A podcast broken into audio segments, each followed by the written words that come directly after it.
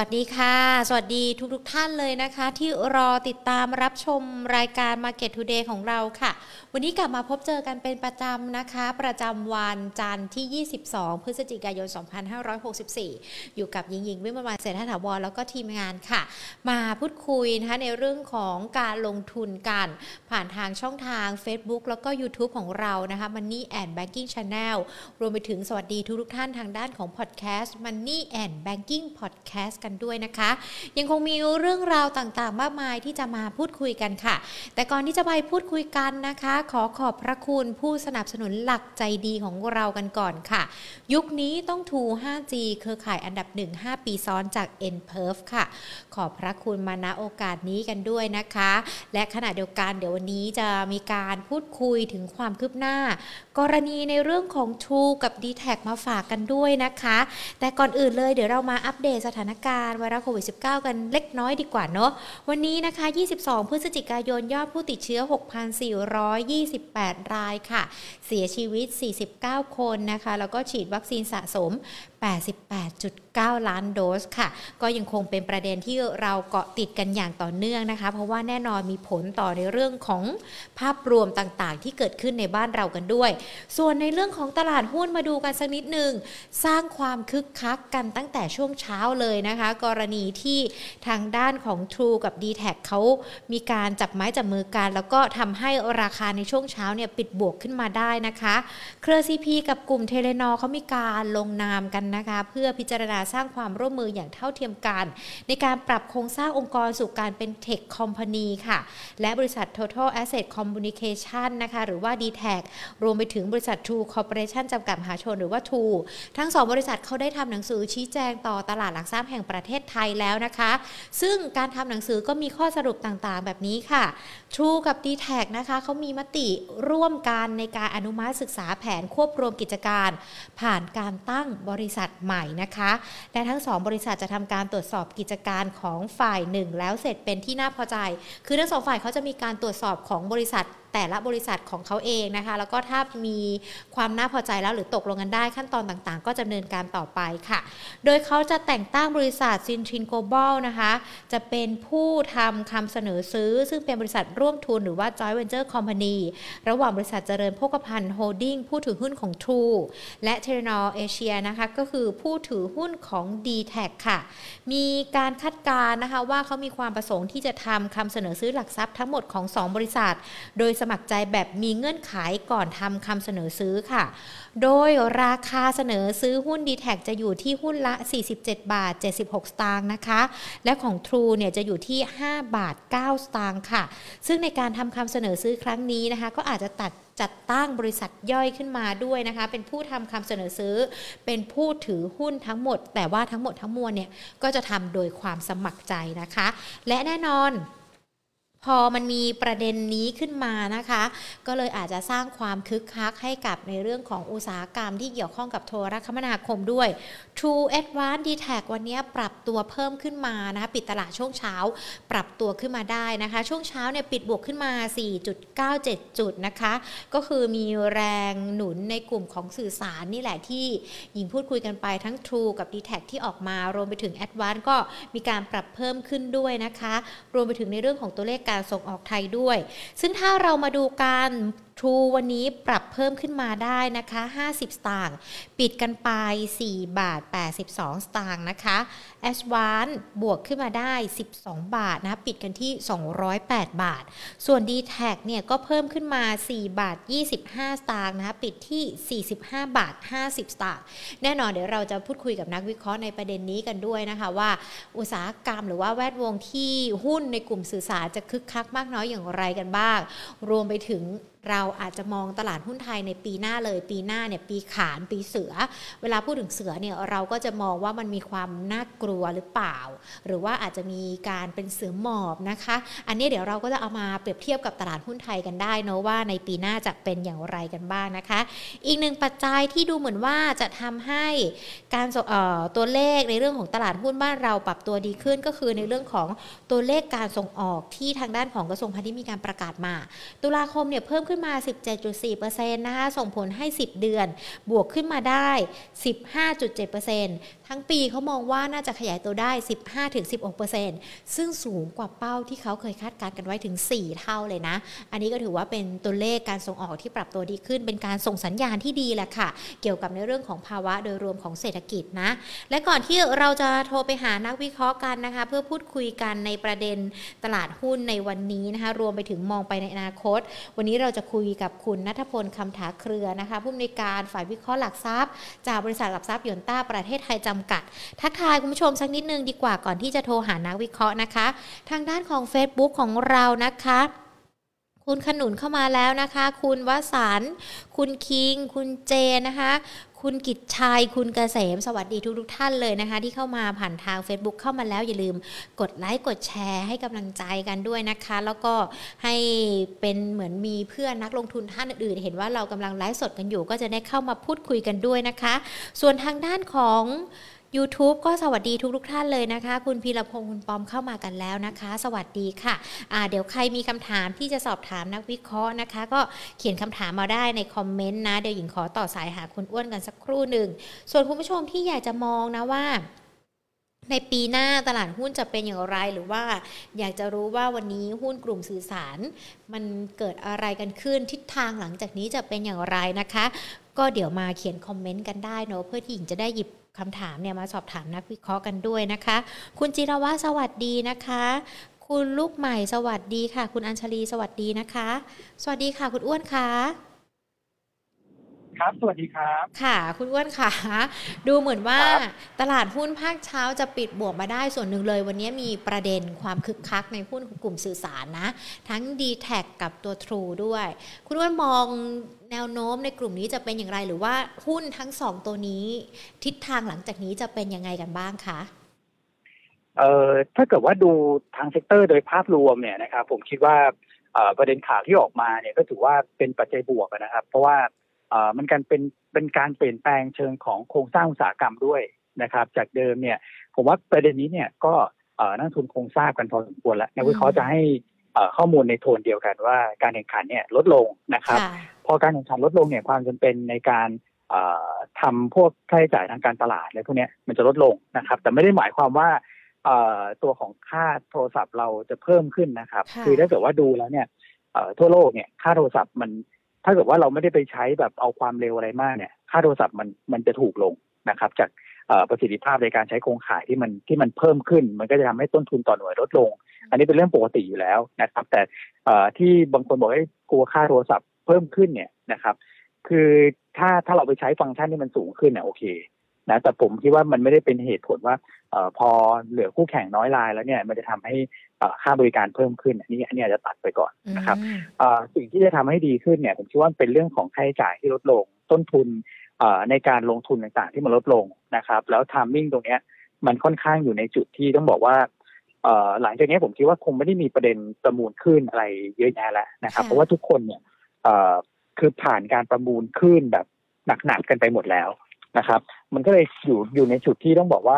เอ่อค่อนข้างดีแล้วกันสำหรับเอ่อการที่จะมามารวมกันในช่วงช่วงเวลาแบบนี้นะครับ เพราะฉะนั้นต้นทุนเนี่ยเอ่อผมคิดว่ามันมันจะลงได้ได้พอสมควรนะฮะอย่างอืมเอ่อต้นทุนในการลงทุนหรือว่าดูแลโครงข่ายเนี่ยเอ่ออย่างของแอดวานเนี่ยค่ะปีหนึ่งก็ตกอยู่ประมาณสักสองหมื่นล้านนะครับสองเจ้านี้เนี่ยรวมกันเนี่ย ปีหนึ่งน่าจะตกอยู่ประมาณสักสามหมื่นสามหมื่นห้า อันนี้คือสิ่งที่มันต่างกันว่ามันลงได้นะครับค่ะเอ่ออันที่สองก็คือเอ่อเบอร์หนึ่งเบอร์สองอะไรอย่างเงี้ย ผมคิดว่าเอ่อเราเราอาจจะยังสรุปไม่ได้นะ ว่า a d v a n c e เอ่อ d t แทกับ True เนี่ย พอรวมกันแล้ว เขาจะขึ้นมาเป็นเบอร์หนึ่งนะครับอืมว่าเอ่อ a d v a n c e เขาก็จะมีกลยุทธ์ในการที่จะเอ่อรักษาความเป็นเบอร์หนึ่งของเขาเหมือนกัน แน่นอนว่าตอนเนี้ยเอ่อคนก็เอาตัวเลขไปบวกว่าเอ่อ จำนวนผู้ใช้บริการของ True สามสิบกว่านะครับของ d t แทเอ่อตีสักประมาณ 20 ของ a d v a n c e ก็ 40 กว่าล้านคนอะไรอย่างเงี้ยนะครับค่ะรวมแล้วเอ่อของของ True กับ d t แทเนี่ยน่าจะขึ้นมาเป็นเบอร์หนึ่งได้นะครับเออแต่ว่าอย่างที่เรียนก็คือมันมันยังไม่ได้จบแค่นี้คือจุดเริ่มต้นของค่ะอุตสาหกรรมรอบใหม่ เพราะฉะนั้นเรายังตัดสินไม่ได้ แต่ที่เห็นก็คือเอ่อค่าใช้จ่ายลดลงนะครับ แล้วก็เอ่อกำไรเนี่ย ผมคิดว่า มันมีรูเหมือนกันเอ่อถ้าเกิดเรามองว่า market share เท่ากันนะแอดวานห้าสิบแล้วก็บริษัทใหม่อ่าอีกอีกบริษัทหนึ่งเนี่ยก็คือทูดดีแท็บวกกันเป็นบริษัทใหม่เนี่ยสมมติห้าสิบเปอร์เซ็นเหมือนกัน คือแอดวานตอนนี้ปีหนึ่งกำไรอยู่ประมาณสักสองหมื่นล้านนะครับสองหมื่นกว่าล้าน ในขณะที่สองคนนี้รวมกันเนี่ยดีแท็ห้าพันทูขาดทุนสามพันอืมเน็ตแล้วเนี่ยอยู่ที่ประมาณสักเป็นบวกสักสองพันล้านค่ะคือมันห่างกันแบบสิบเท่าอะห่างกันเยอะผมกำลัง ใช่ผมกำลังค่ะมองว่า คือถ้าเกิดว่าไซส์ไม่ได้ห่างกันแล้วแต่ว่ากำไรห่างกันสิบเท่านั่นคือ upside ที่เอ่อ True กับ DTAC อะค่ะจะไปได้อืมถ้าถ้าเขาจัดคือไม่ต้องคิดอะไรเลย แค่จัด structure ให้เหมือน ADVANC อะนึกนึกออกใช่ไหมครับค่ะคือคือ ADVANC น่ายังไง แล้วก็ตัวเองแค่ทำทำตามแค่นั้นเองนะผมคิดว่า อันนี้มันคือมันคือ upside ที่เอ่อเราคาดหวังได้ เพราะฉะนั้นเนี่ยถามว่าเออ True d t a c มาขนาดนี้นะครับ ราคาจะเป็นไงต่อผมคิดว่าราคาอาจจะนิ่งอยู่ประมาณนี้ก่อนอืมนะฮะเพราะว่าเออถ้าเกิดเราย้อนกลับไปดูเนี่ยดิวเนี่ยคล้ายๆ BNCL BECL ค่ะนะครับ ราคาเนี่ย พอขึ้นมาตอบรับเรื่องของการเอ่อทำดิวเนี่ย ราคาจะนิ่งนะอืมแล้วตัวนี้มันมีเรื่องของ swap ratio มี tender เอ่อราคา tender ด้วยนะครับซึ่งของ True เนี่ยก็อยู่ประมาณสักห้าบาทนะเลขกลมๆ ของ d t a c 47บาทค่ะเลขกลมๆนะฮะถามว่าราคาจะขึ้นไปถึงตรงนั้นไหม ตอนเนี้ยเรามองว่ายังไม่ถึงอืมนะฮะเพราะว่าเอ่อมันมีประเด็นความเสี่ยงอยู่เหมือนกันตรงที่ค่ะแบบเอ่ออันนี้เป็นขั้นต้นขั้นต้นนะครับค่ะเอ่อที่ปรึกษาทางการเงินก็ยังไม่ได้แสดงความคิดเห็นแต่ผมเชื่อว่าเอ่อถ้าเกิดว่ามี swap ratio ออกมาเนี่ยในแง่ของทางกฎหมายเนี่ยเขาศึกษากันมาดีพอสมควรแล้วอืมนะครับก็อาจจะต้องรอที่ปรึกษาทางการเงินแสดงความคิดเห็นนะครับ รอเอ่อเจ้าของลายเส้นเจ้าของสัมปทาน ที่ที่มีกันอยู่เดิมเนี่ยก็คือกสทชนะครับ ออกมาให้ความคิดเห็นนิดนึงนะครับค่ะแล้วก็เอ่อรวมถึงอาจจะรอดูเอ่อคณะกรรมการกขคด้วยนะค่ะนะครับ ว่ามีประเด็นหรือเปล่าสำหรับเรื่องของ Market Share ที่อ่ามันมันเกิน 50เปอร์เซ็นตอืมนะครับ ก็อันมันนี้ก็ก็ถือจะเป็นมีควาปมระเด็นเสี่ยงตรงนี้ค่ะใช่ที่ทำให้ยังไม่ไปถึง tender ค่ะนะครับ ยังไม่ไปถึง tender แต่ว่าเอ่อหลังจากนั้นแล้วเนี่ย ถ้าเกิดว่าผ่านทั้งหมด ผมว่าเกินนะ เพราะว่า BMCL BECL ที่เคยเอ่อรวมกันเนี่ยนะครับ ก็ณปัจจุบันออกเป็น BEM ค่ะนะฮะคือเอ่อมันเป็นการปิดจุดอ่อนของทั้งคู่เลยนะครับอืมอย่างตอนนั้นเนี่ยมี ECL มีเงินเยอะนะ แต่ว่าไม่มีโปรเจกต์ส่วน BMCL เนี่ย มีโปรเจกต์เยอะพวกรถไฟฟ้าแต่ไม่มีเงินค่ะนะครับ พอรวมกันแล้วเนี่ยมันมันเป็นการปิดจุดอ่อน อันเนี้ยอย่างดีแท็กอะ ประมูลขึ้นก็ไม่ได้จ่ายอะไรกับเขาเลยไม่ค่อยได้เอาขึ้นอ่าก็ไม่มีขึ้นแต่ค่ะมีลูกค้าค่ะนะครับในขณะที่ทูเนี่ยเอ่อมีขึ้นเยอะนะ แต่ว่าลูกค้ายังไม่อยู่ในจุดที่เขาสามารถทำกำไรได้อืมเนี่ยครับมันมันเป็นจุดที่มาเติมเต็มกันพอดี ผมก็เลยมองว่าเอ่ออย่างเนี้ย ถือว่าเป็นจุด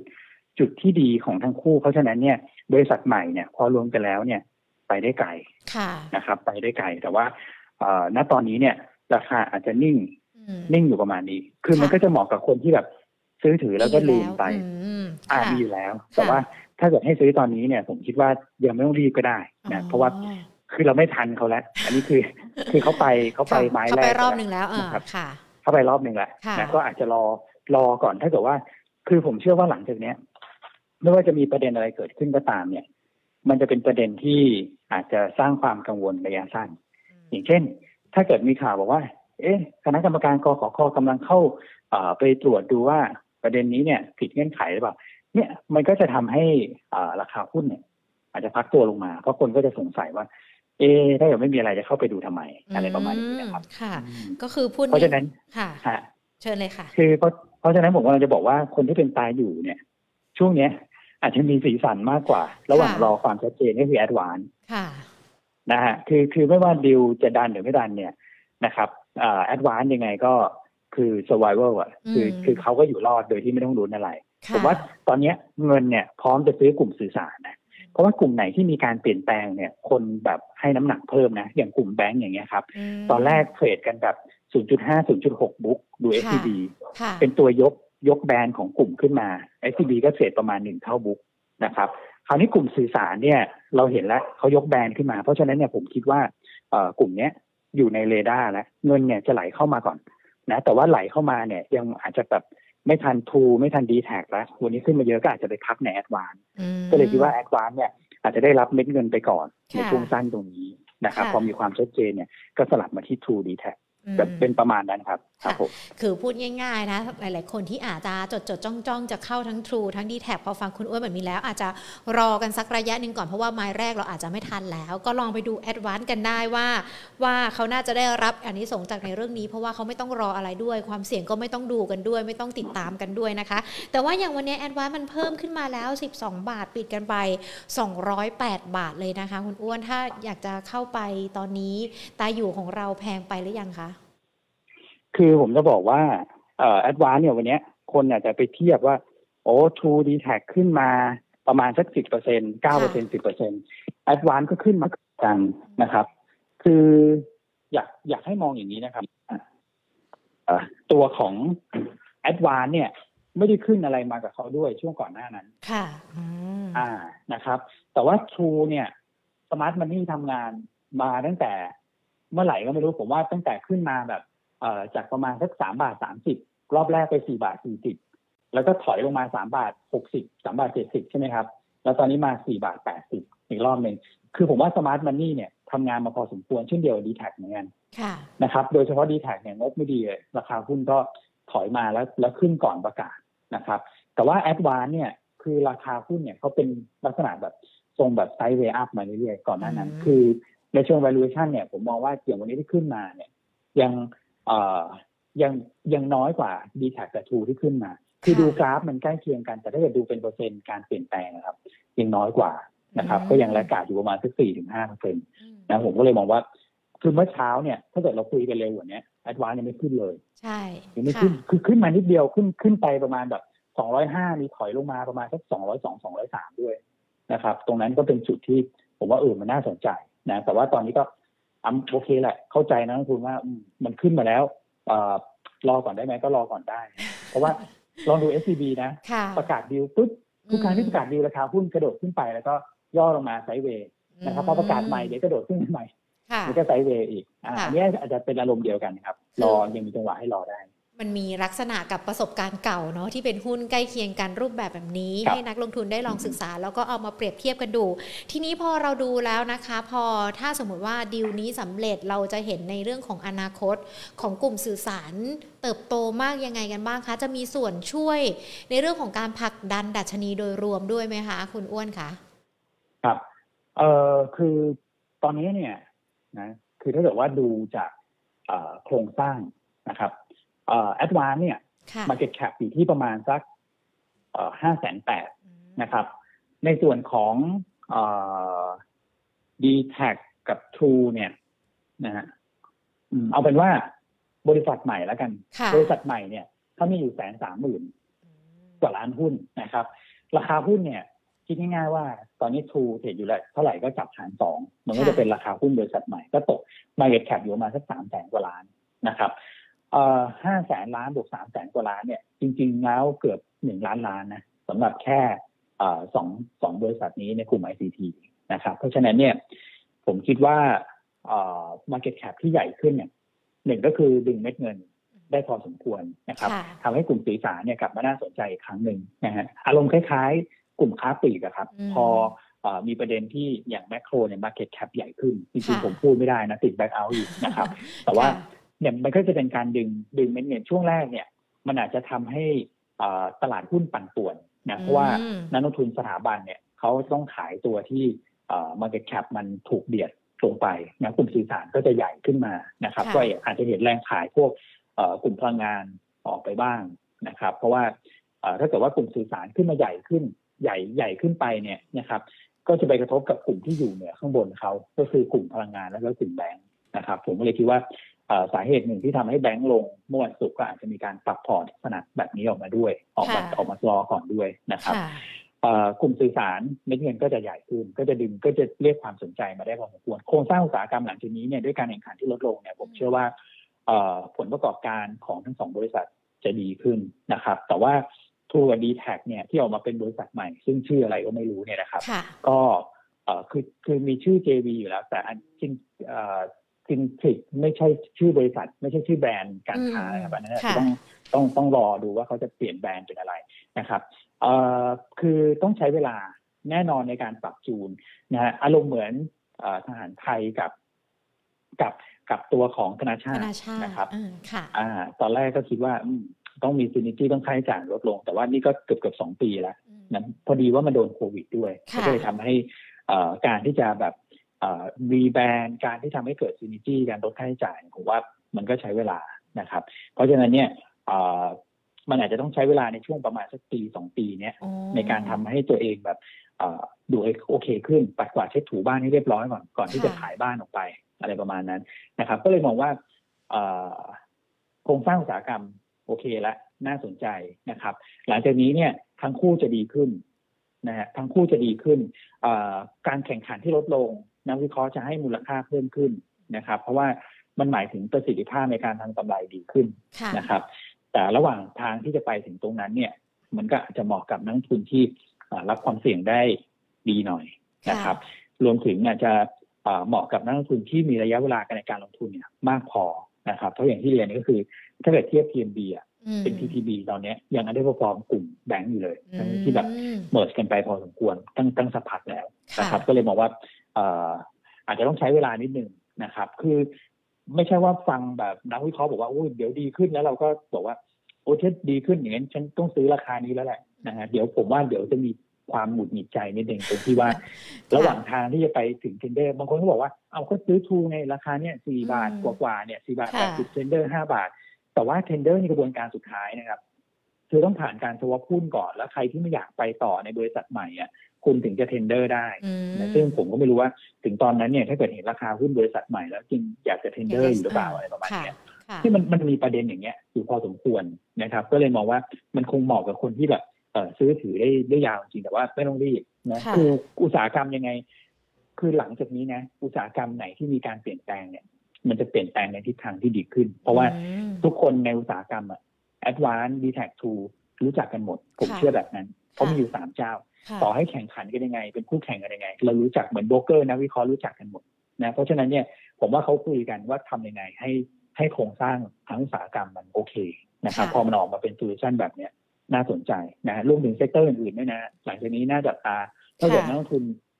เอาไปต่อยอดเนี่ยแบงค์ทำไปแล้ว ค้าปลีกทำไปแล้ว สื่อสารสื่อสารทำไปแล้ว อ่าอ่าค่ะบางคนก็อาจจะคิดถึงเอ่อ sector media บ้างอ๋อนะครับ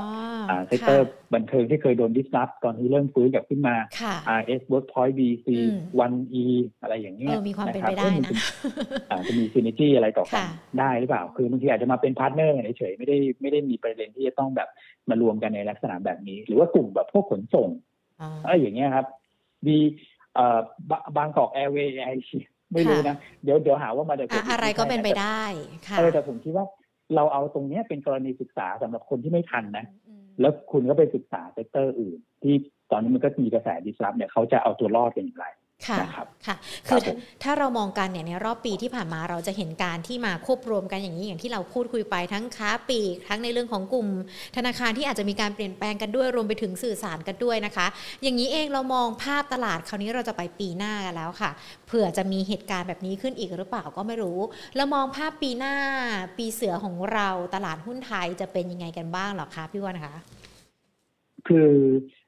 ผมมองว่าปีหน้าตลาดน่าจะดีกว่าปีนี้อืมนะครับ เพราะว่าเอ่อ GDP growth เราเนี่ยก็อยู่ประมาณสักสี่เปอร์เซ็นค่ะเลขกลางๆนะครับ ซึ่งดีกว่าปีนี้ปีนี้จบหนึ่งเปอร์เซ็นความน่าสนใจน้อยมากค่ะนะครับเอ่อตัวแปรก็คือเรื่องของการบริโภคภายในประเทศที่ดีขึ้น แล้วก็การท่องเที่ยวที่จะกลับมานะครับเอ่อส่วนอุตสาหกรรมไหนจะมีแบบนี้ไหมเนี่ยนะครับ เมื่อกี้เพิ่งเพิ่งบอกว่าเออให้ให้ลองไปดูลองจะดูทำกันบ้าก่งอนแต่ว่าอืมแต่ผมว่าบิ๊กดิวอะเอ่อ ผ่านไปหมดแล้วค่ะนะครับเพราะว่าอะไรเพราะว่าคือถ้าเกิดว่าเป็นคนที่จะทำดีลใหญ่ๆอะครับ หัวใจสำคัญคือต้นทุนทางการเงินนะฮะซึ่งถ้าเกิดเรามองว่าปีหน้าเนี่ยเศรษฐกิจฟื้นตัวเนี่ยต้นทุนทางการเงินเนี่ยปีเนี้ยมันคือจุดที่ต่ำที่สุดแล้ว เอาเป็นว่าดอกเบี้ยเนี่ยมันมันต่ำที่สุดแล้วนะครับ เพราะฉะนั้นดีลใหญ่ๆเนี่ยจะต้องทำให้จบปีนี้นะครับ หลังจากนี้ถ้าเกิดดอกเบี้ยขาขึ้นเนี่ย คือเขาล็อกไว้หมดแล้วอืมนะโอกาสที่เกิดดีลใหม่ๆเนี่ยผมคิดว่าที่ที่ไซส์ใหญ่ขนาดนี้นะยาก นะครับ ก็เลยมองว่าถ้าคืออย่างนี้ครับมันมองได้สองด้าน เวลามี big deal เนี่ยมันจะดีกับ sector นั้น แต่ว่าค่ะมันจะแย่กับตลาดโดยรวมนึกออกไหมครับเพราะว่าค่ะมันจะต้องมีการขายตัวอย่างที่ผมเรียนก็คือกลุ่มแบงก์กลุ่มพลังงาน เพื่อมาโยกมาที่สื่อสาร มันจะเกิดการแบบขายก่อน ไม่ใช่ว่าคุณจะซื้อหุ้นได้เลยคุณต้องมีเงินก่อนถูกไหมฮะค่ะมันมันก็จะทำให้ตลาดเนี่ย overhang นะครับเอ่อถ้าไม่มี big deal เนี่ย overhang มันก็จะไม่มีนะครับหุ้นก็จะเคลื่อนไหวได้ดีขึ้น แต่ว่ามันก็จะจะขาดสีสันไปหน่อย นะสำหรับแต่ละ sector แต่อย่างไรก็แล้วแต่อย่างที่ผมเรียนก็คือว่าถ้าเกิด GDP growth เนี่ยมันเอื้อเนี่ย ปีเสือเนี่ยเสือหน้าเนี่ย เสือแบบเสือดุไม่ไหเหมมาะนะเสือเสือเสือแบบโอ้โหเสือชีต้านะเสือพังงาดเลยวิ่งนะวิ่งวิ่งเลยนะค่ะใช่ก็เอาบางคนบอกว่าอ้าวแล้วการเมืองผมไม่กลัวเหรอนะครับอืมคืออย่างนี้ครับ การเมืองเนี่ย เราต้องดูว่าก่อนหน้านั้นนะครับ ผมเป็นอาจารย์ที่ค่ะธรรมศาสตร์เลยค่ะ นะครับ เป็นอาจารย์พิเศษ เพราะฉะนั้นผมเข้าอกหัวใจลูกศิษย์ผมดีนะว่าเขาต้องการอะไรค่ะคือปีที่แล้วเนี่ยก่อนโควิดนะครับสองปีแล้วนะปีที่แล้วก่อนโควิดเนี่ย สิ่งที่เขาอยากได้มากที่สุดคืออยากเลือกตั้งอืมนะครับเอ่อถามว่านักการเมืองตอนนี้อยากทำอะไรมากที่สุดนะครับ ถ้าเกิดว่าเราดูทั้งเรื่องของการลงพื้นที่นะครับ เราดูค่ะเรื่องการแก้ไขรัฐธรรมนูญก็อยากเลือกตั้งนะครับ เพราะฉะนั้นอันเนี้ยตรงกันละอันที่หนึ่งนะครับ อันที่สองก็คืออา ประเด็นเรื่องของการชุมนุมเนี่ย เราจะเห็นว่าเรตติ้งเนี่ย ตอนเนี้ยมันอาจจะไม่ได้สูงเท่ากับช่วงก่อนหน้านั้นนะครับหนึ่งก็คือเจ้าภาพไม่มีนะมสองก็คือว่าคนอัดอั้นนะครับ ช่วงนี้นักศึกษายังไม่ค่อยมาเรียนเลยมัวแต่ไปเที่ยวกัน และผมเชื่อว่าภาพเนี้ยจะต่อเนื่องไปจนถึงปีใหม่ เราไม่ได้ฉลองปีใหม่มา น่าจะสองปีสแล้วองสามปีนะครับแล้วค่ะ อืมนะผมก็เลยคิดว่า ตอนเนี้ยพรรคการเมืองเองเนี่ยทะเลาะกันนะ เราเราเห็นข่าวเรา คือผมให้ลูกผมสามขวบครึ่งเดาเนี่ยยังรู้เลยว่าคู่นี้ทะเลาะคือคนเนี้ยมองหน้ากันอย่างเงี้ยต้องทะเลาะกันค่ะแน่ค่ะๆนะครับ ก็เลยมองว่าเรารู้กันอยู่แล้วนะแต่ว่าเขาจะประคับประคองกันจนผ่านช่วงปีใหม่นะเพื่อให้กระแสความนิยมเนี่ย มันไม่ตก ผมก็เลยคิดว่าเอ่อการเมืองเนี่ย ไม่ไม่ค่อยน่าห่วงอะคือคือไม่ถึงกันน่ากังวลมากประมาณนั้นแล้วกันอืมค่ะเมื่อเทียบกับช่วงก่อนหนั้านเอาเป็นว่าการเมืองเนี่ย ความความกังวลสุดสุดขีดเนี่ยพีคของการเมืองผ่านไปแล้วนะครับ แล้วก็ถามว่ายุบสภาแล้วเป็นยังไงถ้าเกิดเลือกตั้งยุบสภาเนี่ยในอดีตที่ผ่านมาหุ้นจะลงประมาณสักหนึ่งถึงหนึ่งจุดห้าเปอร์เซ็นค่ะในช่วงประมาณสักหนึ่งสัปดาห์ที่มีการยุบสภาก็สิบห้าถึงยี่สิบจุด ถ้าเป็นแบบนั้นคือโอกาสซื้อด้วยซ้อืำถูกไหมฮะ เพราะว่าค่เอ่อพอยุบสภาปุ๊บก็เลือกตั้งใหม่หุ้นก็มักจะขึ้นจะขึ้นตอบรับการเลือกตั้ง คืออย่างนี้นะ การเมืองบ้านเรานะ ลองย้อนกลับไปดูเนี่ยหุ้นขึ้น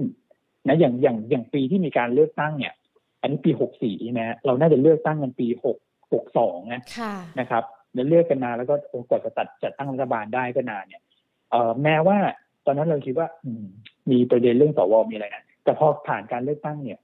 เอ่อต่างชาติซื้อหุ้นไทยเนี่ยเจ็ดหมื่นล้านนะอืม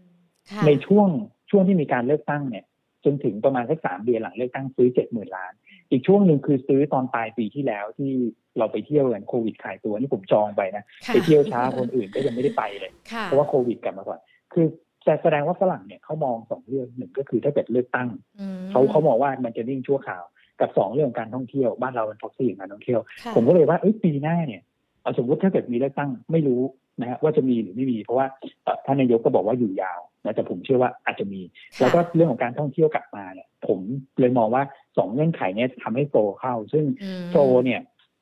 สามแสนล้านนะคุณหยิบค่ะอ่า ตั้งแต่โควิด เนี่ยสามแสนล้าน ผมว่าไม่ได้หวังเยอะ เอาสักแสนหนึ่งเนี่ยนะครับทำ correlation มาเนี่ยหุ้นไทยก็ไปได้ร้อยจุดอืมค่ะนะครับผมก็เลยมองว่าปีหน้าเนี่ย เสือชีต้านะฮะแล้วดูปีนี้น่าปีรักอะไรนะนะปีปีปีนี้ ปีอะไรนะนักสัตว์อะไรนะปีนี้เดี๋ยวนะบัว ปีฉลูปีวัววัวใช่ไหมใช่โอ้วัวโดนเชือดเลยเป็นเอ้ยแต่ปีนี้หุ้นขึ้นนะค่ะปีนี้เด็กขึ้นมา13เปอร์เซ็นแต่ทำไมอืมบางคนบอกโอ้ไปขึ้นตัวไหนเนี่ยพอร์ตฉันไม่เห็นขยับเลยอ่าพอฉันยังนะฮะยังแดงอยู่เลยนะอ่าอ่าก็ขึ้นตัวตัวใหญ่เนี่ยค่ะนะฮะเราเราไม่ค่อยแบบนักลงทุนอาจจะถนัดไซส์กลางไซส์เล็กกันซะมากกว่า พอตัวใหญ่มาก็อาจจะไม่ค่อยได้ ได้รู้สึกมาก บางคนก็บอกว่าฉันเบื่อแล้วฉันไปเหรียญแล้วค่ะซึ่งจะเป็นยังไงก็ไม่รู้แต่จริง ๆ ปีเนี้ยเออคุณวัวเนี่ย คุณวัวก็แบบอืมไม่ไม่ได้ไม่ได้โดนเชือดซะทีเดียวนะ ก็คือแบบมีฮึดสู้อยู่นะอืมมี return บวกอยู่13เปอร์เซ็นต์ค่ะแต่ปีหน้าชีต้าเนี่ย ผมว่า อ่า กระโดดแล้ว เราเตรียมพร้อมเลยนะต้อนรับเสือชีตาเรามองปีหน้าถ้าเรามองว่าการเมืองก็น่าจะไม่น่ากังวลมากนะการท่องเที่ยวก็น่าจะดีขึ้น มันยังมีความน่าเป็นห่วงอะไรด้วยไหมคะ คือจริง ๆ ถ้าเรามองโดยเศรษฐกิจโดยรวมคุณอ้วนเราก็อาจจะเห็นทั้งในเรื่องของการว่างงานหนี้ครัวเรือนต่างๆ ที่เกิดขึ้นหรือว่าแม้แต่วันนี้แบงค์ชาติเขาก็บอกว่า เดี๋ยวรวมหนี้กันมาเลยแล้วกันไปจนถึงปี 2565 มันเป็นสัญญาณบ่งบอก อะไรเกี่ยวกับในเรื่องของภาวะเศรษฐกิจที่อาจจะต้องจับตาเป็นพิเศษด้วยไหมคะคืออย่างเงี้ยไล่ไล่ไปตั้งแต่เรื่องนอกประเทศก่อนนะครับค่ะเอ่อนอกประเทศเนี่ย ก็กังวลกันเรื่องเงินเฟ้อจะขึ้นดอกเบี้ยนะครับ ถามว่าขึ้นดอกเบี้ยแน่นอนตลาดหุ้นมีเขย่านะ เพราะว่าเอ่อมันตรงข้ามกันในช่วงแรกอาจจะมีเขย่าเพื่อปรับพอร์ตแต่สุดท้ายเนี่ยเราเห็นแล้วนะครับเอ่อพอเฟดขึ้นดอกเบี้ยเนี่ยหุ้นลงประมาณสัก ครึ่งปีแล้วหลังจากนั้นก็กลับมาเคลื่อนไหวตามเศรษฐกิจที่มันดีขึ้น คือเขาขึ้นดอกเบี้ยแล้วเศรษฐกิจมันดีขึ้นนะครับ แล้วผมเชื่อว่าเฟดเนี่ยไม่น่าจะรีบไม่ไม่น่าจะกล้าขึ้นดอกเบี้ยได้เยอะเพราะว่าภาระหนี้ส่วนใหญ่อยู่ที่รัฐบาลทั้งหมดเลย ไม่ได้อยู่ที่ภาคเอกชนนะตอนโควิดไม่มีใครลงทุนนะมีแต่รัฐบาลอัดฉีดเงินเข้าไปเพราะฉะนั้นทุกประเทศเนี่ยจะประคองไม่ให้ดอกเบี้ยเนี่ยขึ้นเร็ว แต่ก็กลัวเงินเฟ้อคือ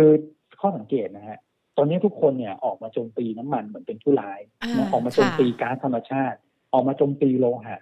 ว่าเอ้ยทำไมราคาขึ้นแบบนี้เพราะว่าเขาไม่อยากขึ้นดอกเบี้ยถ้าขึ้นดอกเบี้ยเนี่ยภาระงบประมาณรัฐบาลมันสูงมากนะครับผมก็เลยมองว่า ทุกคนเนี่ยพยายามช่วยกันทุบราคาคอมมอดิตี้ก็เลยคิดว่าดอกเบี้ยไม่น่าขึ้นเร็วอันนี้คือความเสี่ยงที่หนึ่งที่เราประเมินเหมือนกันว่า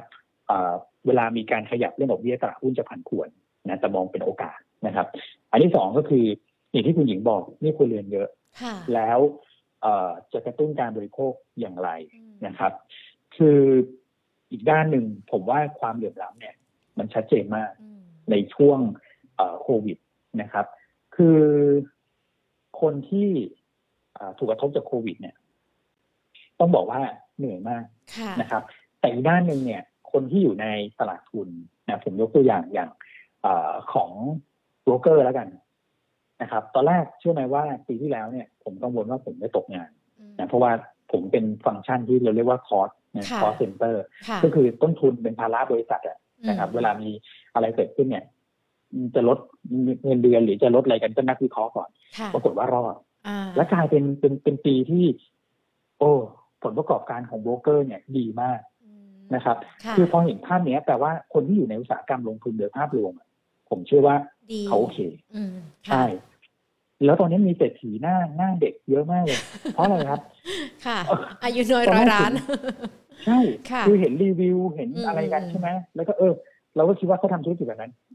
ไปลงทุนพวกสินทรัพย์ดิจิตอลพวกอะไรพวกนี้ใช่ค่ะ ก็อู้ฟู่นะผมก็เลยมองว่า คือยังมีกลุ่มคนที่เป็นกลุ่มน้อยตรงนี้นะครับ ก็เพียงพอที่จะทำให้เศรษฐกิจเนี่ยหมุนได้นะครับ ส่วนคนที่ยังเหนื่อยอยู่เนี่ยนะพอเศรษฐกิจด้านบนเนี่ยหมุนได้ ของที่คุณขายกันก็จะเริ่มขายได้มากขึ้นนะครับ ผมก็เลยคิดว่านี่ครัวเรือนเนี่ย มันน่ากังวลนะฮะมันน่ากังวลเพราะว่ามันอยู่ในระดับสูง แต่ไม่ใช่ว่ารับบ้านเราในสูงที่สุดในโลกนะฮะคือมันก็ยังมีทางที่แก้ไปได้นะผมก็เลยมองว่าอพอหลังโควิด เนี่ย มันจะเป็นช่วงปรับสมดุลนิดนึงนะครับ ความเหลื่อมล้ำเนี่ย มันจะมันจะเริ่มลดลงตลาดหุ้นจะไม่ได้ดีมากละคือโบรกเกอร์ก็จะไม่ได้ดีมากเราเห็นวอลุ่มเทรดก็ลง นะฮะแต่ว่าภาคเศรษฐกิจจริงเนี่ยจะดีขึ้นผมผมไม่เห็นภาพนี้แล้วกันว่าก่อนหน้านั้นเนี่ยเอ่อไม่รู้จะกระตุ้นเศรษฐกิจอะไรถูกไหมเพราะว่าเอ่ออัดเงินไปก็คือเป็นการแบบไปช่วยเยียวยา ช่วยเหลือเยียวยานะครับเอ่อสร้างอะไรพวกนี้ทำได้ลำบากมาก เพราะฉะนั้นเนี่ยเงินที่มันค้างอยู่ในระบบเนี่ยมาลงพวก สินทรัพย์ทางการเงินเยอะมาก มันเลยทำให้ตลาดหุ้นเนี่ยดีทุกประเทศเป็นอย่างนี้เหมือนกันหมดแต่เมื่อไหร่ที่เศรษฐกิจฟื้นอะอย่างว่าง่ายๆนะก่อนเลือกตั้งถ้าเกิดว่ามีการอนุมัติพวกโครงสร้างพื้นฐานอะไรพวกนี้มา เงินเนี่ยจะถูกดึงออกจาก financial market นะครับ ไปที่เอ่อ real economy คือเศรษฐกิจจริงนะครับ เพราะฉะนั้นเนี่ยเศรษฐกิจจริงจะเดินได้ผมเลยเชื่อว่าความเหลื่อมล้ำที่เกิดขึ้นเนี่ย มันจะถูกปรับสมดุลจะจะลดลงบ้างจะลดลงบ้างนะครับก็เลยมองว่า การบริโภคเนี่ยผมยังเชื่อนะเออว่าไปได้เพราะผมสังเกตจากเวลาไปห้างเนี่ย คนก็แบบเออ คือไม่ลดราคาฉันฉันก็ซื้อฉันก็ซื้อใช่ก่อนหน้านี้บอกว่า ซื้อออนไลน์ถูกกว่า แต่พอมาห้างแล้วมันแบบ ไม่ได้ออกมานานแบบซื้อหน่อยแล้วกันประมาณนี้ค่ะเออเรื่องของการใช้ชีวิตข้างนอกบ้านเนี่ย มันก็มีค่าใช้จ่ายทางนั้นค่ะผมก็เลยคิดว่าเอ่อการบริโภคพอหมุนได้ แล้วถ้าเกิดว่าการท่องเที่ยว อันนี้คาดหวังนะค่ะคือแต่แบบ ยังไงก็แล้วแต่เราก็เชื่อในเสน่ห์ของประเทศไทยนะฮะคือถ้าเกิดว่าการท่องเที่ยวเอ่อกลับมาได้นะตอนนี้จริง ๆแล้วเนี่ย ยังกลับมาไม่เยอะหรอกนะที่เราเห็นเอ่อต่างชาติเดินแต่ละสถานที่ท่องเที่ยวอย่างที่ภูเก็ตที่อะไรบางทีก็เป็นเป็นแบบเขาอยู่ตรงนั้นอยู่แล้วด้วยอืมนะครับค่ะถ้าเกิดเราดูเนี่ยก็เข้ามาประมาณสักแสนกว่าคนจริงๆมันก็ไม่ได้เยอะนะแต่ถ้าเกิดว่าเอ่อต่างชาติเข้ามาเที่ยวกันเยอะขึ้นอ่าตรงเนี้ย ก็จะช่วยพวกเศรษฐกิจท้องถิ่นได้นะเศรษฐกิจจริงก็หมุนได้ผมก็เลยมองว่า การบริโภคผมหวังท่องเที่ยวผมหวัง แต่สิ่งที่หวังยากคือส่งออกค่ะนะครับ อย่าลืมนะ ว่าส่งออกเราเนี่ยปีนี้ที่ดี เพราะว่าบาทเราอ่อนยวบเลย ค่ะสิบเปอร์เซ็นต์นะเงินบาทอ่อนเนี่ยอืมถือว่าอ่อนกว่าภูมิภาคเพราะอะไรฮะเพราะการท่องเที่ยวมันเที่ยวไม่ได้ แล้วใครจะมาแลกเงินบาทล่ะอืมถูกไหมครับ ค่ะ คือนักท่องเที่ยวไม่มาก็ไม่มีคนไม่มีความต้องการเงินบาท ถูกไหมเราออกไปเที่ยวไม่ได้ก็โอเคแล้วมันก็แต่ว่านักท่องเที่ยวเข้ามาเยอะกว่าที่เราออกไปเที่ยวข้างนอกอะนะครับเพราะฉะนั้น demand เงินบาทจะหายแต่ถ้าเกิดการท่องเที่ยวสะพัดเนี่ยถ้าเป็น assumption ที่ผมบอกว่าผมหวังการท่องเที่ยวเนี่ยค่ะนะครับ การส่งออกเนี่ยจะเริ่มเหนื่อยเพราะว่าบาทจะแข็งเพราะจะมีคนต้องการเงินบาทเยอะขึ้นเยอะขึ้นนะอยากจะได้ค่าเงินบาทได้เข้ามาเที่ยวนะนะครับค่ะเออนะพอบาทแข็งเนี่ยส่งออกที่ฐานปีนี้สูงจะเหนื่อยนะครับเพราะฉะนั้น sector ที่เราที่เรามองก็คือ domestic domestic play นะครับ ค้าปลีกบันเทิงสื่อสารนะครับ ขนส่งท่องเที่ยวนะห้า sector เนี่ย ผมว่า ผมว่าไปได้อืมนะแต่ว่า sector ที่ต้องระวังคือส่งออกส่งออกส่งออกที่โดดเด่นนะ อ่า พวกเกษตรอาหาร พวกค่ะชิ้นส่วนอิเล็กทรอนิกส์อ่าอันนี้ต้องเบาไม้เบามือบางคนบอกว่าอ้าวชิ้นส่วนอิเล็กทรอนิกส์เป็น megatrend ก็ใช่นะครับ แต่ว่าราคาหุ้นเนี่ย มันตอบรับความคาดหวังตัวนั้นไปเยอะนะผมก็เลยคิดว่าระมัดระวังนิดนึง นะฮะค่ะและรวมถึงกลุ่มพลังงานด้วยนะค่ะน้ำมันปิโตรเคมพวกเนี้ยนะครับเขาก็จะแผ่วลงเหมือนกันอืมนะเพราะฉะนั้นเน้น domestic play ไว้ก่อนปีหน้าปีเสือชีต้าเราต้องนั่งเสือถูกตัวนะค่ะเดี๋ยวไปนั่งเสือกลุ่มพวก global play พวกส่งออกค่ะอันนี้เดี๋ยว เดี๋ยวเดี๋ยวเสียวิ่งแล้วพาไปล้มบนเขาติดอีกติดค่ะดอยอีกนะครับอืมคือปีหน้าเรามองว่าจะเป็นแม่เสือชีตามี 5 กลุ่มที่น่าจะโดดเด่น แต่ก็ดูในตัว domestic pay เป็นหลักนะคะ กลุ่มที่อาจจะต้องระวังก็พวกส่งออกปีโต อาจจะต้องระวัดระวังกันด้วยตามที่คุณอ้วนพูดไป เรามองว่าปีหน้าแม่เสือชีตาของเรานี่กรอบดัชนี มีโอกาสปรับเพิ่มทะยานมากน้อยยังไงกันบ้างไหมคะ คือยิงก็อ่านมีตัวเลขในใจนะ แต่ก็กลัวพูดไปมันจะสูงเกินไปหรือเปล่าพันแปดมีโอกาสได้เห็นไหมคะ ข้ามพันเจ็ดไปเลยเนี่ย อืม คือคืออย่างนี้นะฮะเอ่อผมให้เห็นภาพนี้ก่อนละกันว่า GDP เนี่ย ปีนี้โตหนึ่งใช่ไหมฮะ ค่ะ ปีหน้าโตสี่อืมถูกไหมฮะ เราโตสองปีเนี่ยห้าแต่ว่าค่ะสิ่งที่เราหายไปอะเราหายไปหกจุดห้าหายปจำได้ใช่ไหมเยอะค่ะปีหกสามค่ะเพราะฉะนั้นเนี่ยอะผมให้แบบมีอัพไซด์ด้วย ก็คือกลับมา GDP กลับมาที่เดิมยังไม่เกินปี หกสองค่ะตอนโควิดเรามีหกสามหกสี่ถูกไหมค่ะคือถ้าเกิด GDP ยังไม่เกินปีหกสองเนี่ย จุดสูงสุดของปีหกสองเนี่ยพันแปดร้อยห้าสิบสองค่ะอ่านะครับเอ่อจุดสูงสุดของปีหกหนึ่งย้อนไปดูปีหกหนึ่งนะครับ ก็อยู่ประมาณสักพันเจ็ดร้อยสามสิบเลขกลมค่ะๆเพราะฉะนั้นเนี่ยผมคาดหวัง เอาอย่างนี้เลยหนึ่งเจ็ดสามศูนย์ถึงหนึ่งแปดห้าศูนย์ เพราะฉะนั้นตอบคำถามผู้หญิงว่าค่ะมีโอกาสได้เห็นไหมผมว่ามีโอกาสมีเว้นแต่ว่า คือแต่เราต้องไม่สะดุดขาตัวเองนะอ่าคือถ้าเกิดการเมือง smooth อะค่ะคือ smooth แบบเอ่อผ่านการเลือกตั้งมาได้ด้วยดีนะครับ สว. ยอมลดบทบาทหน่อยอันนี้คือเป็นเรื่องรายละเอียดของการเมืองละมันมีโอกาสที่จะไปได้นะครับ แต่จะไม่เกินตรงนั้นนะค่ะเพราะ GDP เรายังไม่เกินตรงนั้นอืมนะครับ GDP เรายังไม่เกินตรงนั้น เว้นแต่ว่า รัฐบาลประกาศโอ้โหไม่กลับโปรเจกต์อะไรพวกนั้นเนี่ยคือค่ะขายฝันนักลงนักลงนักลงทุนเนี่ยค่ะเอ่ออันนั้นเนี่ยมันมันทำให้มันเอ่อเขาเรียกว่า expectation ของนักลงทุนเนี่ยมันจะยกแบรนด์ขึ้นไปก่อนได้ค่ะนะฮะแต่ว่าเรื่องของตัวเลขเม็ดเงินเนี่ยยังไงก็ยังไปไม่ถึงแน่นอนนะยังไม่เกินยังไม่เกินพันแปดร้อยห้าสิบแน่นอน แต่ถามว่าในกรอบมันพันเจ็ดร้อยสามสิบถึงพันแปดร้อยห้าสิบมีความเป็นไปได้ ผมผมมองอย่างนี้เป้าดัชนีปีหน้าเนี่ยผมให้หนึ่งเจ็ดห้าศูนย์ไว้ก่อนค่ะหนึ่งเจ็ดห้าศูนย์ นะครับ ส่วนจะไปถึงตัวเลขพันแปดหรือเปล่านะครับ ก็คือขึ้นอยู่กับการเมืองภายในประเทศครับผม ตัวเดียวเลยนะ ในประเทศที่จะมาช่วยเหลือผลักดันหรือว่าครับทำให้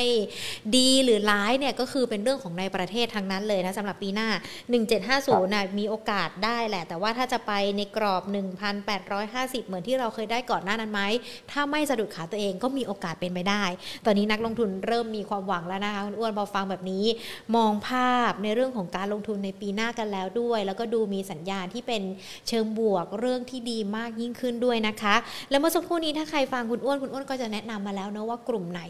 ที่อาจจะไปได้หรือว่ากลุ่มไหนที่จะต้องระมัดระวังกันด้วย เดี๋ยวคราวหน้าเนี่ยเรามาเจาะกลุ่มที่จะต้องไปได้หรือว่าที่ระมัดระวังกันนะคะ แต่ว่ารอบนี้ขออนุญาตในช่วงสั้นสักนิดหนึ่งดีกว่า ช่วงรอบสัปดาห์นี้นอกจากกลุ่มสื่อสารที่โดดเด่นแล้วมันยังมีกลุ่มอื่นเข้ามาด้วยไหมคะเออผมว่าโรงไฟฟ้านะครับ เพราะว่าโรงไฟฟ้าเนี่ยก่อนหน้านั้นนะครับ เป็นกลุ่มที่ ราคาหุ้นเนี่ยปรับตัวลงนะจริงๆเซ็นดิ้งเด็กเนี่ยขึ้นนะขึ้นอือฮึ13เปอร์เซ็นต์ค่ะนะกลุ่มอื่นขึ้นขึ้นขึ้น แต่ว่าโรงไฟฟ้าเนี่ยลงค่ะนะฮะเพราะอะไรเพราะว่า คือคนเนี่ย อันที่หนึ่งนะ คนมองว่าบอลยูเนี่ย มันจะปรับตัวเพิ่มขึ้น ซึ่งถ้าเกิดบอลยูขึ้นเนี่ยอ่ามันไม่เป็นผลดีกับตัวของโรงไฟฟ้านะฮะเพราะอะไรเพราะว่าโรงไฟฟ้าเนี่ย เวลาเขาทำธุรกิจเนี่ยนะครับ คือเขาก็กู้มาเนี่ยแหละ มาลงทุน นะซึ่งรายได้เนี่ย มันเป็นธุรกิจที่รายได้เนี่ย คือขายไฟให้กับการไฟฟ้าเนี่ย คุณหญิง คุณคุณทำสิบเมกเนี่ยคุณก็รู้แล้วปีหนึ่งคุณได้เท่าไหร่ค่ะ เพราะฉะนั้นมันขึ้นอยู่กับการบริหารต้นทุนอย่างเดียวนะแล้วหลักๆคือต้นทุนในการเงิน ถ้าดอกเบี้ยมันขึ้นยิวมันขึ้นเนี่ยอันนี้เป็นลบนะครับ กับอีกการหนึ่งก็คือต้นทุนพลังงานโอ้โหก๊าซธรรมชาติอื้อหือ พี่เขาไปกันขนาดนั้นนะครับ มันก็เลยทำให้คนกังวลเกี่ยวกับเรื่องต้นทุนอืมแล้วถ้าเกิดว่าบาทแข็งเนี่ยมันก็ช่วยได้เพราะเอาเข้าใช่ไหมเอาเข้าค่ะก๊าซธรรมชาติเข้ามา แต่บาทดันอ่อนอีกอืมกลายเป็นโดนสองเด้งอืมโอ้โหธุรกิจโรงไฟฟ้านี่เหนื่อยมากค่ะแต่เชื่อผมนะ ไม่มีธุรกิจไหนที่แบบเฝ้าไปตลอดชีวิตอืมนะครับค่ะอะผมยกตัวอย่างกลุ่มแบงก์อะค่ะถามว่าปีที่แล้วอะคนมองแบงก์ไงบอกว่า อีกหน่อยจะไม่มีธนาคารในประเทศไทยแล้วอ่าค่ะ เศร้ามากให้ซื้อแบงก์โอ้จะดีเหรอบ้าหรือเปล่าเออ ให้มาซื้อค่ะแบงก์แล้วดูสิ ใช้เวลาปีหนึ่งเขากลับมาได้อืมนะครับ ตอนนี้เริ่มเห็นแสงสว่างที่โรงไฟฟ้าก็คืออะไรฮะอืมเอ่อทางการเนี่ยปรับค่า FT ขึ้นให้ถามว่าค่ะมันชดเชยค่าก๊าซที่มันขึ้นได้ไหมไม่ได้หรอกค่ะนะครับ แต่อย่างน้อยๆเนี่ยแทนที่ฉันจะเสียอย่างเดียวเออเริ่มมีอะไรได้กลับมาบ้างค่ะนะครับถ้าเกิดเศรษฐกิจฟื้นเนี่ยการใช้ไฟจะเยอะขึ้น แล้วเศรษฐกิจนะไปดูแผนเอ่อพัฒนาเศรษฐกิจ ฉบับใหม่ ฉบับที่ 13 ใช้ปี 66 นะฮะถึงปี 73มั้งนะครับเอ่อซึ่งเราเน้นเรื่องของ SDG ตามของสหประชาชาติหรือการพัฒนาอย่างยั่งยืนค่ะเอ่อถ้าเอ่อผมว่าใครอยู่ต่อก็แล้วแต่นะครับข้าราชการทำเรียบร้อยแล้วเรื่องของการสนับสนุนพวก green energy กับพวกเอ่อรถยนต์ไฟฟ้านะครับเพราะฉะนั้นความต้องการใช้ไฟพวกนี้มันจะเยอะมากอืมนะผมก็เลยมองว่าโรงไฟฟ้าเนี่ยเป็น sector ที่ น่าสนใจสำหรับการซื้อถือข้ามปีค่ะในปีหน้า เพราะว่าเป็นกลุ่มที่ underperform ด้วย แล้วก็เป็นกลุ่มที่จะฟื้นตามเอ่อเรื่องของเศรษฐกิจด้วยนะครับ แล้วปีหน้าอย่างผมเรียนนะฮะคือเงินบาทผมไม่ได้มองอ่อน ผมมองแข็งแข็งจากการท่องเที่ยวที่เข้ามาค่ะตรงเนี้ยจะเป็นผลบวกกับโรงไฟฟ้านะครับค่ะผมก็เลยมองว่าโรงไฟฟ้าให้จับตาดูดีๆค่ะจะกลับมาเด่น จะกลับมาเด่นได้นี่เหมาะกับคนซื้อถือนะครับบีกริมนะครับ underperform สุด GPSC นะครับเอ็กโก้ราชบุรี เอ่อค่ะราชบุรีไว้ก่อนเพราะเขามีเพิ่มทุนรอให้ผ่านไปก่อนนะครับ แต่ว่าเอ็กโก้อะได้ค่ะนะหุ้นหุ้นแบบโรงไฟฟ้าใหญ่ๆที่ลงมาเยอะคุณไปสแกนดูได้เลยแล้วแล้วเลือกซื้อแล้ว แล้วเก็บไว้ในพอร์ตนะนะครับ แล้วเราลืมไปเลยนะครึ่งปีหน้าเราก็ลืมได้จะบอกว่าครึ่งปีหน้าเรามาคุยกันมาดูอีกรอบหนึ่งค่ะอืมผมว่าเป็นกอบเป็นกรรมอยู่นะสำหรับหุ้นโรงไฟฟ้าค่ะครับผมมีบีกริมแล้วก็มีครับเอ็กโก้สองตัวเหรอคะที่ที่ที่ดูแล้วเหมืวอนก็ว่าจะ GPSC อ่า GPSC อีกตัวหนึ่งนะ GPSC ผมมองอย่างนี้ฮะค่ะ GPSC เนี่ยเป็นตัวที่เอ่อมี extra return ค่ะนะเพราะเขาจะลงทุนในตัวของพวกพลังงานพวกแบตเตอรี่ด้วยค่ะนะครับ แล้วก็น่าจะเอ่อเห็นความชัดเจนคือเป็น flagship ทางด้าน EV ด้านแบตเตอรี่ของของทางกลุ่มปตทอยู่แล้วค่ะเพราะฉะนั้นเขามาแน่นอนนะค่ะครับผมถ้ามองหุ้นที่สามารถถือข้ามปีได้มีโรงไฟฟ้าแล้วยังมีกลุ่มอื่นด้วยไหมคะ หรือว่าตอนนี้ให้น้ำหนักที่กลุ่มนี้กันก่อน ผมว่าถ้าเกิดดูกลุ่มที่ยังไม่เปอร์ฟอร์มค่ะที่ยังไม่ขึ้นนะฮะค่ะโรงไฟฟ้าอืมนะครับเอ่อกลุ่มแบงก์ค่ะรอย่อค่ะกลุ่มแบงก์รอย่อนะครับ ตอนนี้คือขึ้นมาแทบจะทุกกลุ่มเลยนะทุกลุ่มตัวสื่อสารก็ก็ยกกันขึ้นมาแล้วนะครับ ก็อาจจะเหลือกลุ่มพวกอาหารเครื่องดื่มค่ะ อ่านะครับ อาหารเครื่องดื่มยังไม่ค่อยขึ้นนะครับ คืออันนี้ไม่ต้องไปหวังการท่องเที่ยวของต่างชาติหรอกนะครับล่าสุดไป เซ็นทรัลอีสต์วิลล์นี่ก็โหร้านอาหารก็แน่นมากนะครับ เพราะฉะนั้นเอ็มเอ็มเอ็มนะเอ็มธรรมดาเอ็มสุกี้เนี่ยนะครับตัวของโอสถสภาคาราบาวกรุ๊ปอิชิตันเนี่ยพวกเนี้ย ผมว่าเดี๋ยวก็ฟื้นกลับขึ้นมานะครับ ต้นทุนอะไรพวกนี้เขาก็ลงด้วยเพราะราคาพวกกระป๋องอลูมิเนียมนะสำหรับ CBG สำหรับพวกโอสถสภาเนี่ยที่ทำพวกเครื่องดื่มชูกำลังที่ใส่กระป๋องเนี่ยก่อนหน้านี้กระป๋องต้นทุนมันขึ้นก็จะลดลง นะครับ ก็ผมมองว่าเออมีมีสอง sector นะ วันนี้นะที่เราคุยกันที่ยัง underperform แล้วก็ถือข้ามปีได้นะครับ แต่ลองเปิดตัว CBG มาวันนี้เขาก็บวกขึ้นมาแล้วนะร้อยี่สิบาทห้าสิบตังค์ใช่ครับผมก็คือเริ่มสัญญาณเริ่มมาแล้ว แต่เพิ่งขึ้นมาจากมาจากมาจากสองต้นร้อยสิบบาทร้อยสิบห้าก่อนหน้านั้นเขาลงไปเยอะ อืมครับผม อืม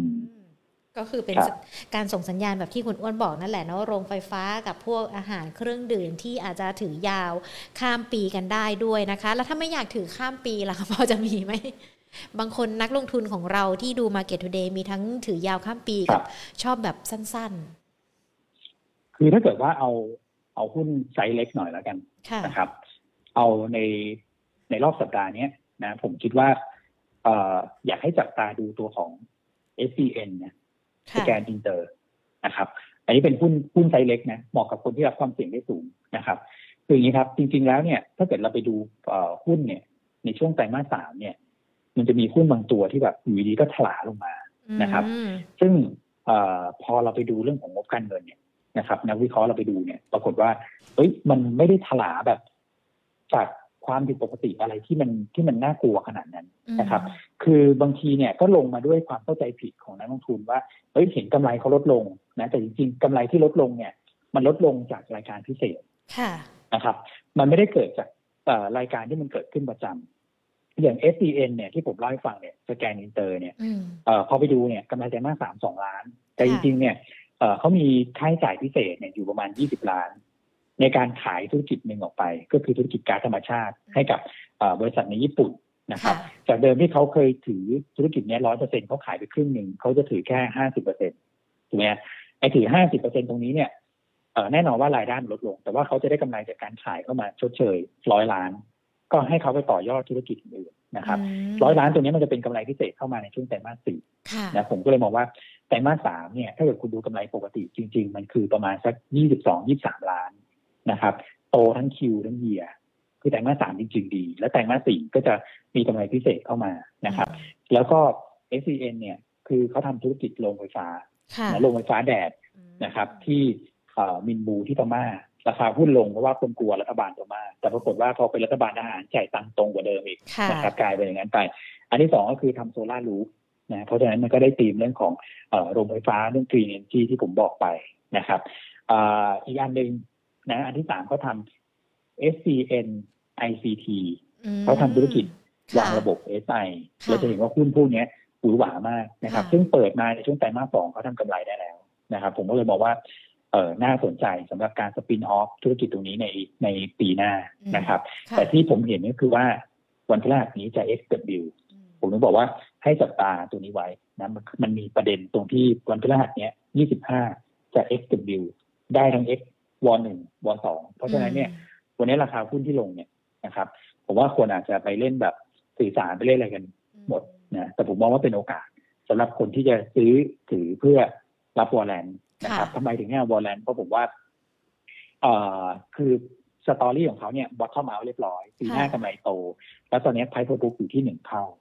นะครับ ถือว่า valuation ไม่แพงนะผมก็เลยมองว่าได้วอลเลนมาแล้วจะคุ้มค่าที่จะถือ นะครับ ก็เลยอย่าง s อ n เนี่ย ผมผมว่าเป็นตัวแบบใช้การใช้เลขที่สำหรับคนที่ชอบแล้วกันสำหรับคนที่ชอบครับผมก็ดูน่าสนใจนะคะ ตัวเดียวเลยใช่ไหมคะ ที่ที่ที่มองว่าในช่วงนี้น่าจะได้ใส่กลางใส่เล็ก ใช่ครับ ตัวเดียวเลยนะเพราะว่าตัวอื่นเนี่ยก็ต้องบอกว่าคือความมั่นใจก็ไม่ไม่ได้สูงคืออย่างเงี้ย ผมผมคิดว่าโอกาสที่ผมแนะนำแล้วผมแพ้เนี่ยค่อนข้างน้อยเพราะอย่างน้อยเนี่ยมี XW รออยู่ยังไงราคาหุ้นก็ คือยืนอยู่แล้วนะครับ แล้วก็ผลประกอบการไตรมาสสี่มีกำไรพิเศษอืมยิ่ง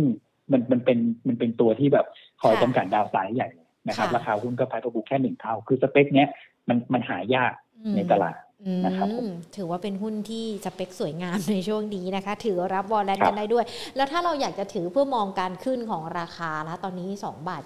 20 คุณอ้วนมองว่ามันจะ ไปได้ไกลมากแค่ไหนกันบ้างหรือว่าพอมันเป็นไซส์กลางไซส์เล็ก แล้วมันจะดูราคาลำบากไหมคะครับ คือถ้าเกิดว่าเรามองในแง่ของของภาพทางเทคนิคนะครับอืมเอ่อราคาหุ้นเนี่ยเริ่มฟื้นตัวขึ้นมานะครับค่ะลงไปแนวรับแถวประมาณสักสองบาทนะครับ แต่ว่าก่อนหน้านั้นเนี่ยเอ่อราคาหุ้นเขาเคยขึ้นไปสามบาทสามสิบนะครับ ตอนนั้นก็โอ้ทั้งเรื่องผลประกอบการเรื่องอะไรก็ก็ดีนะครับ แต่ว่าที่ราคาลงมาเนี่ยคนกลัวเรื่องพม่าส่วนหนึ่ง นะครับค่ะก็ลงมาแค่ประมาณสักสองบาทสี่สิบแต่ตอนนี้อย่างที่เรียนก็คือว่าพม่าไม่ได้มีประเด็นอะไรแล้วนะครับ เรื่องของโรงไฟฟ้าเขาก็พิสูจน์ให้ให้เห็นว่าเขาได้กำไรมาปกติ เพราะฉะนั้นเนี่ยผมคิดว่าเบื้องต้นเนี่ยเรามองว่ากลับไปที่จุดเดิมก่อนแล้วกันที่ความกังวลของของเรื่องพม่าเกิดขึ้นแล้วกดราคาหุ้นเขาลงมา มันก็คือ2บาท50บวกลบนะครับค่ะก็น่าจะกลับไปถึงตรงนั้นก่อนนะฮะส่วนถ้าเกิดว่าจะขึ้นไปแรงๆเลยเนี่ยนะครับเพื่อเอ่อคาดหวังไม่ว่าจะเป็นธุรกิจเอ่อตัวของ ICT ของเขานะครับ รถยนต์เอ่อเขาเรียกว่ารถรถโดยสารเอ่อ EV นะครับ เพราะว่าตอนเนี้ยจริงๆ SCN เขาเป็นคน supply ตัวรถให้กับขสมกนะที่เป็นตัวของปอพวกอืมเอ่อ NGV อะค่ะเพราะฉะนั้น EV ของขสมกมาผมว่าเขาไม่พลาดอยู่แล้วที่จะเข้าตลาดนี้อันนี้ก็เป็น upside ของเขาไปนะครับอีกอันหนึ่งก็คือพวกธุรกิจกัญชงอะไรพวกเนี้ยคือ เอาเป็นว่าธุรกิจพวกนั้นเนี่ยมันจะเป็นสีสันที่จะทำให้ราคาหุ้นเนี่ยขยับขึ้นไปจาก 2.5 ไปเป็น 3.2 ได้ค่ะนะครับ อ่าผมก็เลยมองให้ให้เป็น2 step อย่างนี้แล้วกันนะคือตรงนี้2.5ก่อนค่ะนะครับใครพอใจคุณก็ take profit ไปค่ะนะครับ ใครบอกว่าอืมมันเริ่มซิ่งแล้วกราฟมันดูดีคือตรงนั้นเนี่ยมันจะยืนเหนือเส้น 200 วันแล้วไงอืมนะถ้าเกิดไป 2.5 ได้มันยืนเส้น 200 วันค่ะก็ถือไปขายตรงไหนก็แถวประมาณสัก3บาทบวกลบโอ้นะครับได้เลยค่ะ ก็ถือว่าเป็นหุ้นแนะนำนะคะ ในช่วงนี้ทั้งมีทั้งถือยาวข้ามปีกับในรอบสัปดาห์นี้กันด้วยนะคะ คุณอ้วนคะขออนุญาตหยิบคำถามจากคุณผู้ชมที่ดูทั้ง Facebook แล้วก็ YouTube Live เนาะสอบถามกันสักนิดหนึ่งนะคะ คุณเพชรสอบถามตัว OR มาค่ะ มองว่ายังไงกันบ้างคะตัวนี้หมดเสน่ห์กันไปหรือยังสำหรับ OR คะ ยังครับอืม OR เนี่ยผมว่าเดี๋ยวรออีกสักแป๊บหนึ่งเดี๋ยวราคาหุ้นจะกลับขึ้นมาได้นะครับอืมคือ OR เนี่ย ผมว่ามีสองประเด็นหนึ่งก็คือเอ่อนักลงทุนเนี่ยอาจจะเอ่อมองเขาดีเกินไปค่ะผมใช้คำนี้ได้นะครับ เพราะว่าเอ่อ OR เนี่ยเขาเอ่อให้ข้อมูลว่า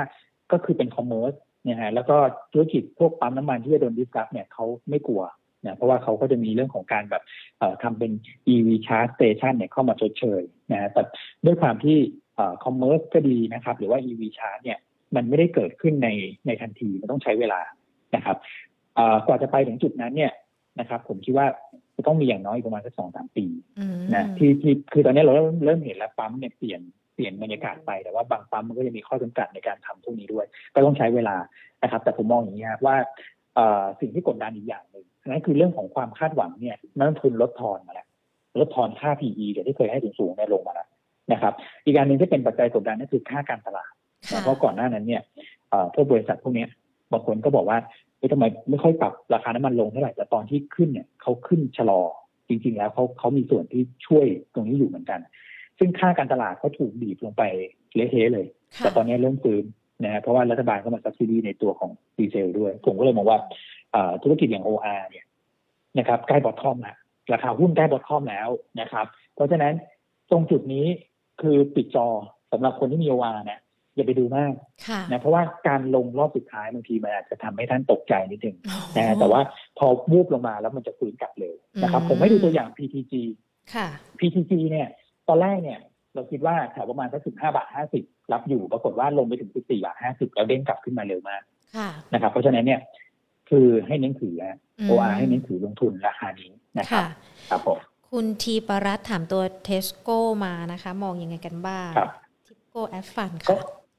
อืมนะฮะก็ได้ประโยชน์จากเรื่องของราคาน้ำมันดิบที่ปรับตัวลงนะครับ คือผมมองว่าทัสโกเองเนี่ยราคาหุ้นนะครับเอ่อไต่ระดับขึ้นมาเรื่อยๆนะค่ะตอนนี้อาจจะมีจังหวะแตะเบรกบ้าง แต่ว่าทำไมน้ำมันลงแล้วคนไม่กล้าซื้อทัสโกเต็มตัวทั้งที่พอน้ำลดปึ๊บยางมาตอยถนนเนี่ย คือต้องซ่อมต้องใช้กันเยอะ คืออย่างนี้ฮะทัสโกเนี่ยก่อนหน้านั้นเขาเคยมีประเด็นเกี่ยวกับเรื่องของเวเนซุเอลาแน่นอนว่าเอ่อการใช้น้ำมันจากเวเนซุเอลาเนี่ยไม่สามารถที่จะใช้ได้นะครับ ซึ่งเป็นน้ำมันถูกเขาก็แก้ไขปัญหาจนแบบโปรแมนคนก็เห็นแล้วอืมมันก็ไม่ได้ดรอปอะไรมากมายค่ะนะครับ แต่ว่าประเด็นมันก็คือคนก็ยังแบบ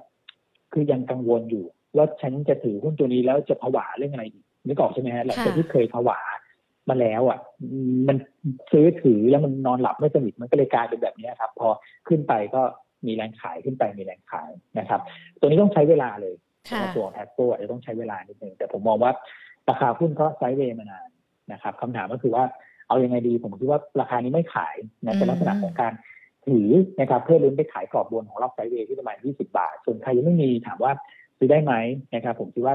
ก็เทรดดิ้งได้นะครับค่ะแต่นิดเดียว คือถ้าเกิดหลุด10 18บาท40ก็ขัดลอออกไปอืมนะครับตอบคำถามพอดีเลยเพราะว่าคุณทีปราเขาลังเลว่าอาจจะขายปีหน้านะ ก็เดี๋ยวดูในช่วงตามที่คุณอ้วนบอกกันไปด้วยนะคะ มีครับคุณ King f a s t Food นะคะถามว่าตัว BCH ค่ะ งบดีมากแต่ว่าทำไมหุ้นมันดูเหมือนจะซึมซึมลง ถ้าถือยาวจะได้ไหมคะ ติดอยู่ 20 บาท 30 สตางค์ค่ะคือก BCH ลุ่มการครับ บางกอกเชนนะครับค่ะเอ่อเกษมราชคือกลุ่มการแพทย์เนี่ยเป็นกลุ่มเดียวที่ผมบอกว่าโดเมติกที่ผมผมเฉยอืมนะครับๆเอ่อเพราะอะไรเพราะว่ากำไรเขาอะพีคไปแล้วค่ะนะฮะโอกาสที่จะได้กำไรเท่ากับไตรมาสสามเนี่ยผมคิดว่าเราไม่อยากให้โอกาสนั้นเกิดอืมนะฮะก็คือเรื่องของโควิดทำให้เขาเนี่ยได้กำไรถึงขนาดนั้นค่ะนะครับ เพราะฉะนั้นเนี่ยมันไม่ควรจะเกิดขึ้นนะก็เลยมองว่ากำไรน่าจะถึงจุดพีคไปแล้วแต่ถามว่าเอ่อลงทุนได้ไหมคือธุรกิจโรงพยาบาลนะครับ ยังไง มันก็ยังเป็นธุรกิจที่ลงทุนได้อืมนะแต่ผมคิดว่ากว่านักลงทุนจะกลับมามองเนี่ยนะครับ คือถ้าเป็นผมเนี่ย ผมก็ไปกลุ่มท่องเที่ยว ไปกลุ่มร้านอาหารก่อนดีกว่าอืมนะครับ เพราะอะไรเพราะว่ากลุ่มเหล่านั้นนะครับ มันเป็นกลุ่มที่เอ่อ underperform แล้วกำลังจะฟื้นค่ะมันตรงข้ามกับกลุ่มโรงพยาบาลที่มันพีคแล้วก็มันจะลงในแง่ผลประกอบการนึกภาพออกใช่ไหมครับค่ะเพราะฉะนั้นเนี่ยอาจจะรอนิดนึงแต่ถามว่าถือได้ไหมตรงนี้ก็อยู่ใกล้เส้น 200 วันถือได้นะครับ ถือได้ ครับผมค่ะ อีกหนึ่งตัวนะคะ คุณนริศลา ขอมุมมอง AIE หน่อยค่ะ ติดอยู่บนยอดดอยเอเวอเรสต์เลยแสดงว่าติดเยอะมาก AIE ใช่ไหมฮะค่ะก็เอ่ออันนี้ก็เป็นคล้ายๆธุรกิจโรงพยาบาลเหมือนกันอืมนะครับ ผลประกอบการเนี่ยเหมือนใกล้จุดพีคไปแล้วค่ะนะฮะก็เอ่อผมคิดว่าถ้าเกิดมีจังหวะของการย่อตัวลงมาเนี่ยอาจจะดูแถวประมาณสักสองบาทเจ็ดสิบสี่นะครับ เป็นจุดเอ่อ ถั่วเพิ่มนะครับ แต่ถ้าเกิดถือสองจุดสี่นี่คือเอาสองจุดศูนย์แล้วกันนะครับ ถ้าเกิดหลุดสองจุดศูนย์อันนี้อาจจะน่าห่วงนิดนึงค่ะอะก็ถือว่าเป็นคำแนะนำนะ เป็นคำถามจากคุณผู้ชมที่ดูผ่านทาง Facebook นะคะ Money and Banking Channel นะคะ ทาง YouTube ก็มีเหมือนกันนะ คุณอ้วนคะ สัก 3-4 ตัวที่หญิงจะขอหยิบยกมานะคะ น้องได้มิคกรับกี้ถามตัวโมโนค่ะ อยากจะถือยาวสัก 3-6 เดือนไหวไหมคะตัวนี้ โมโนอะครับ ใช่ค่ะ คือถ้าเกิดถือโมโน เอ่อสามถึงหกเดือนอืมคือกราฟอะน่าถืออืมอ่ากราฟน่าถือ ถ้าเกิดดูจากเทคนิคถือได้นะครับ แต่ถ้าเกิดดูพื้นฐานเนี่ยต้องขออภัยนะพอดีผมไม่ได้ตามแต่ว่าอ่าได้แต่ถ้าเกิดดูค่ะพื้นฐานเนี่ย RS เนี่ยผมว่าเออผมผมชอบเฮียฮ้อนะเอาจริงๆก็คืออมคือคือธุรกิจเขาเยอะดีนะใช่คือหญิงตามกระแสอยู่แล้วอะค่ะแบบเวลาไปทำข่าวอะไรก็จะเห็นนะ โอ้ตรงนี้เป็นกระแสแบบ digital asset ตอนก่อนหน้านี้เป็นกัญชงเป็นอืมอะไรพวกเนี้ยค่ะเอาอะไรล่ะเฮียฮ้อมีหมดอะค่ะ นี่คือวิสัยทัศน์ของผู้บริหารที่แบบ resilient เนี่ยซึ่งมันเป็นกลยุทธ์การอยู่รอดในระยะยาวผมก็เลยค่ะมองว่า เออถ้าเกิด RS เนี่ย ผมอะไว้ใจนะคือถ้าเกิดว่ามีตังค์แบบเออจะส่งลูกเรียนเนี่ย จะฝากชีวิตไปที่เฮียฮอเออ อย่างเงี้ยกล้าฝากนะครับอืมแต่ถ้าเกิดเป็นเอ่อโมโนนี่ก็ค่ะยัง แต่กราฟดูดีลังเลนะกราฟดูดีอืมใช่ค่ะใช่ใช่กราฟค่ะดูดีครับ ก็ให้เทียบกันละกันเนาะว่าถ้ายังไม่ได้ซื้อก็ลองดูเป็นตัวครับ RS ดีกว่า แต่ว่าถ้าเทียบกันกราฟของโมโนก็ดูดีเหมือนกัน คุณเทิบใช่สอบถามตัว WHA ค่ะ มองยังไงคะในกลุ่มอุตสาหกรรมก็เป็นกลุ่มที่ได้ประโยชน์จากเรื่องของการเปิดประเทศเรื่องของการลงทุนที่จะขยับขึ้นมานะครับเอ่อแต่ว่าราคาหุ้นเนี่ยต้องบอกว่ากลุ่มนิคมอะที่ผมพูดน้อยเพราะว่าราคาหุ้นเนี่ยคืนมาที่จุดสมดุลแล้วเราไม่มีอืม margin of safety คือค่ะไม่มีส่วนเผื่อเพื่อความปลอดภัยให้ค่ะเรานะครับ เพราะฉะนั้นเอ่อมีอยู่แนะนำถือแล้วขายอย่าง WHA เนี่ยแนวต้านอยู่สามบาทแปดสิบนะครับ ส่วนถ้าเกิดยังไม่มีเนี่ยผมแนะนำให้รอซื้อแถวประมาณสักสามบาทสี่สิบสามบาทห้าสิบบวกลบถามว่าจะลงมาไหมผมเชื่อว่าเดี๋ยวลงนะครับ ด้วยเหตุผลอะไรก็คือเรื่องของโควิดนะฮะคือโควิดเนี่ยมันไม่ได้น่ากลัวเหมือนปลายปีที่แล้ว หรือกลางปีนี้นะครับค่ะแต่ว่ามันจะเป็นประเด็นที่ทำให้ตลาดเนี่ยคาดหวัง ได้ยากขึ้นคือช้าลงแล้วกันที่แบบเรื่องของนักท่องเที่ยวจะมาการท่องเที่ยวจะเปิดขึ้นอืมเอ่อการลงทุนการลงทุนจะเกิดขึ้นค่ะนะมันจะคาดหวังได้ช้าลงก็แน่นอนถ้าเกิดว่าเอ่อที่ยุโรปมีโควิด แล้วตอนนี้ยุโรปมาบ้านเราเยอะนะครับ เราไม่ต้องไปสกัดเขานะคือประเทศเขาเองเขาก็ อาจจะให้ชะลอเรื่องของการเดินทางนะครับอืมผมก็เลยมองว่าเดี๋ยวหุ้นเหล่านี้เดี๋ยวใกล้ใกล้พักนะรอรอได้นะค่ะอะครับผม ก็เป็นคำแนะนำนะสำหรับหุ้นตัวของ WHA กันด้วยนะคะ คุณไพฑูรย์สอบถามตัว SMT มาค่ะ มองยังไงกันบ้างคะ Star Micro Electronic SMT นะครับผมใช่ค่ะ ก็เอ่อตัวนี้เนี่ยอย่างที่ผมเรียนก็คือว่ากลุ่มชิ้นส่วนอิเล็กทรอนิกส์จริงเป็นกลุ่มที่ดีนะครับอืมแต่ว่าเป็นกลุ่มที่ดีแล้วราคาแพงนะปรับขึ้นมาพอสมควรนะครับค่ะผมก็เลยมองว่าเอ่อกลุ่มชิ้นส่วนอิเล็กทรอนิกส์อาจจะคือ เอาอย่างนี้ถ้าถ้าถ้าจะเก็งกำไรนะคือถ้าเกิดจะซื้อถือเอ่อกราฟยังไปได้นะครับค่ะถ้าเกิดใครชอบเล่นแนวสูงก็เล่นไป แล้วก็เอ่อหลุดหกบาทคัดล้อสำหรับตัวนี้นะครับ แต่ถ้าเกิดจะเอาแบบเก็งกำไรงบยังไม่ออกเนี่ยคาแพดอะ PA PAC อันนี้ทำพวกชิ้นส่วนอิเล็กทรอนิกส์นะครับ ให้กับพวกสแกนเนอร์พวกเอ่อ 3D printing พวกอะไรพวกเนี้ยนะครับเอ่อตัวคาแพดงบจะออกกลางธันวาค่ะอันนี้งบน่าจะดีนะครับ ก็เลยมองว่า คือถ้าเกิดจะจะเล่นแบบสตอรี่เรื่องงบพาแท็กนะฮะแต่ถ้าเกิดว่า S&P อยากจะซื้อก็เอ่อเอ่อเมื่อกี้ให้แนวไปคืออมซื้อซื้อได้เลยค่ะนะแต่ว่าถ้าเกิดหลุดหกบาทก็คัดลอสแค่นั้นเองครับค่ะผมตัวแมคโครที่เราพูดคุยกันมาว่ามันมีประเด็นต่างๆ นานาที่เกิดขึ้นมีคุณผู้ชมสอบถามว่ามันยังน่าสนใจอยู่ไหมคะ หรือว่าตอนนี้อาจจะต้องเปลี่ยนการเล่นไปกลุ่มอื่นกันแล้วเอ่อตัวค้าปลีกใช่ไหมใช่ คือ แมคโครเนี่ยจริงๆเนี่ยผมพูดสองชื่อแล้วนะ ผมอาจจะโดนตรวจสอบแล้วนะเนี่ยนะอ๋อเพราะว่าตอนตอนนี้แมคโครอยู่ในช่วงอ่าทำเกี่ยวกับเรื่องของอาการการขายหุ้นต้นทุนนะครับอืมซึ่งอ่าทุกโลกเนี่ยก็จะนักลงทุนก็จะต่อว่านะเขาทำไมไม่พูดล่ะ ช่วงเวลานี้ต้องต้องให้เป็นแบบเสาหลักให้เป็นที่พึ่งนักลงทุนแต่เนี่ยครับ คือเงื่อนไขเนี่ยกรตค่อนข้างเข้มงวดทั้งในและต่างประเทศงั้นเดี๋ยวนะฮะแล้วจริงค่ะๆเราก็ ชี้แจงนักลงทุนแล้วแหละนะว่าได้ให้ข้อมูลไม่ได้แต่ผมผมให้ข้อมูลอย่างนี้ว่ากลุ่มค้าปลีกกับภาพรวมเนี่ยผมพูดได้ค่ะอ่าผู้หญิงกลุ่มค่ะค้าปลีกกับภาพรวมอะผมมองว่าอย่างนี้นะครับ คือช่วงเนี้ย เอาง่ายๆนะตอน CRC เข้าตลาดอะอืมกลุ่มค่ะค้าปลีกเป็นยังไงมันเป็นอย่างนั้นเลยอืมนะครับ ก็คือเงินเนี่ยตอนนั้นเนี่ยขายทุกตัวที่เป็นค้าปลีกค่ะฉันไปจอง CRC ค่ะเพราะฉะนั้นหุ้นค้าปลีกที่ลงตอนเนี้ยไม่แปลกแต่ถามว่าเป็นโอกาสไหม เป็นโอกาสอืม สำหรับคนซื้อถือนะค่ะเพราะผมไม่รู้ว่าเอ่อราคาหุ้นเนี่ย มันจะเสด็จน้ำเมื่อไหร่ แต่พอใกล้ๆช่วงจ่ายเงินนะฮะแรงขายพวกนี้จะจบอืแล้วถามว่าแรงขายพวกนี้มันเกิดขึ้นเพราะพื้นฐานหรือเปล่ามันไม่ใช่ค่ะค่ะ นะครับอ่าผมให้ข้อมูลไว้อย่างนี้แล้วกันเป็นภาพรวมของอุตสาหกรรมละกันนะคะ แล้วเดี๋ยวไว้พอมีครับจังหวะระยะเวลาที่เราสามารถพูดคุยกันได้เดี๋ยวเราค่อยมาคุยกันอีกรอบหนึ่งสำหรับตัวนี้แล้วก็อีกหลาย ๆ ตัวด้วยนะคะ AWC ค่ะ ราคานี้เข้าได้ไหมคะ แนวโน้มเป็นยังไงกันบ้างมีคุณผู้ชมสอบถามมาทั้งคุณมัดสอนนะคะ แล้วก็คุณไกรรัตน์เนี่ยถามมาตัวเดียวกันเลยค่ะ AWC อันนี้ก็เป็นกลุ่มที่เอ่อ reopening นะครับค่ะคือ reopening ช่วงนี้จะอ่อนแรงนิดนึงนะเพราะอืมกระแสเรื่องของโควิดเนี่ยมันค่อนข้างน่ากังวลนะในค่ะฝั่งยุโรปนะครับค่ะโดยเฉพาะประเทศที่ฉีดวัคซีนน้อย เพราะฉะนั้นเนี่ยหุ้นกลุ่มพวกนี้จะอาจจะขึ้นลำบากหน่อยนะครับ แต่ถามว่าสุดท้ายผ่านมาก็ผ่านไปอะสถานการณ์ผมคิดว่าวัคซีนเนี่ยมันเห็นผลจริงๆอย่างเอ่อเยอรมันอย่างเอ่ออังกฤษเนี่ยตัวเลขผู้ติดเชื้อนิวไฮ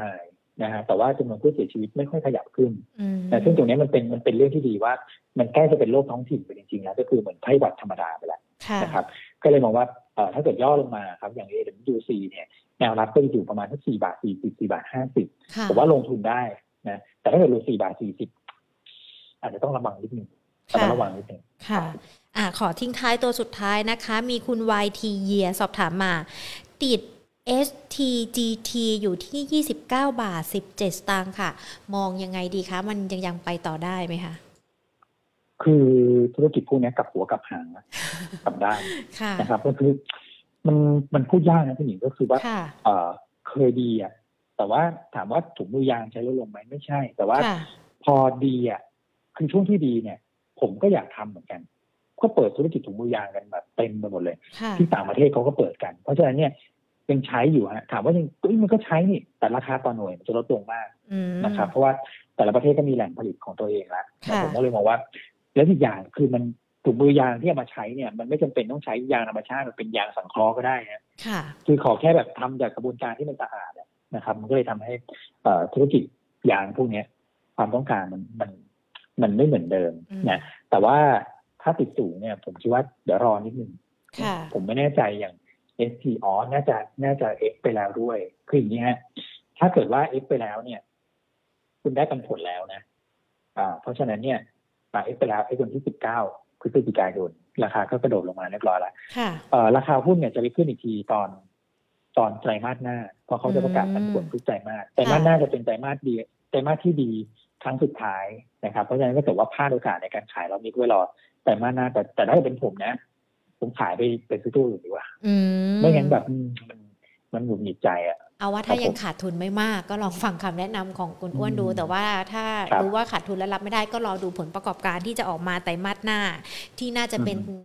การผลประกาศผลประกอบการที่ดีด้วยนะคะสำหรับตัว STGT นะคะ วันนี้ขอบพระคุณคุณอ้วนมาก ๆ เลยนะคะ พูดคุยกับเราไปถึงประเด็นปีหน้ากันเลย แล้วก็ยังมองมุมมองในช่วงสั้นให้กับเรากันด้วยนะคะ ขอบพระคุณมาก ๆ เลยค่ะ ครับยินดีครับสวัสดีค่ะ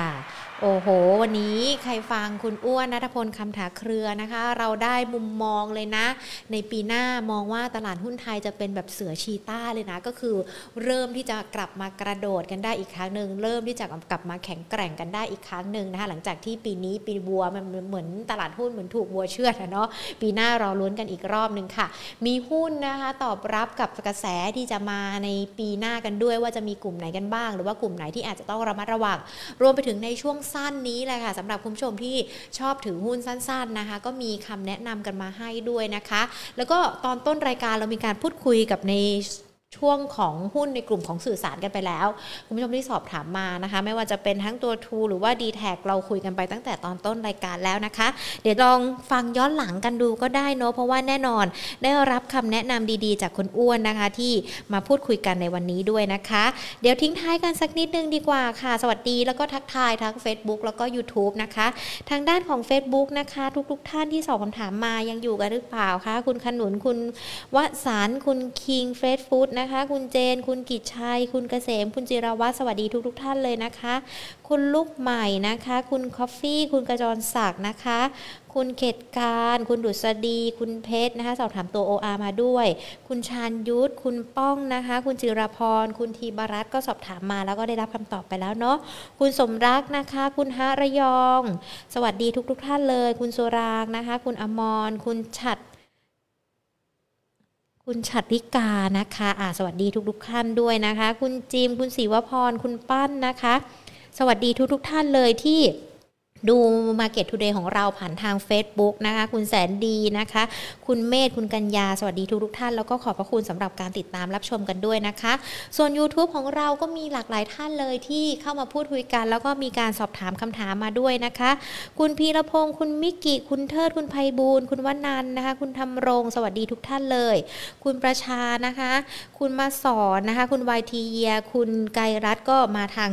YouTube ด้วยเช่นเดียวกันนะคะ คุณนภาพรคุณมนัทไกรสอนนะคะ สวัสดีทุกทุกท่านเลยคุณวนันนะคะ คุณอภิรัตสวัสดีทุกๆคนเลยนะคะ แล้วก็ขอบพระคุณสำหรับการติดตามกันด้วยนะคะ Market Today ของเรามาพบเจอกันเป็นประจำแบบนี้ละค่ะทุกๆบ่าย 2 พูดคุยกับนักวิเคราะห์กันนะคะ ดังนั้นถ้าไม่อยากจะพลาดในเรื่องของการลงทุนหรือว่าพูดคุยกับนักวิเคราะห์ กดไลค์กดแชร์ที่ Facebook แล้วก็ YouTube ของเรากันไว้ได้นะคะ พอมาไลค์กันก็จะทักกันไปแบบนี้แหละค่ะ วันนี้หมดเวลาแล้วนะคะ ลากันไปก่อน สวัสดีค่ะ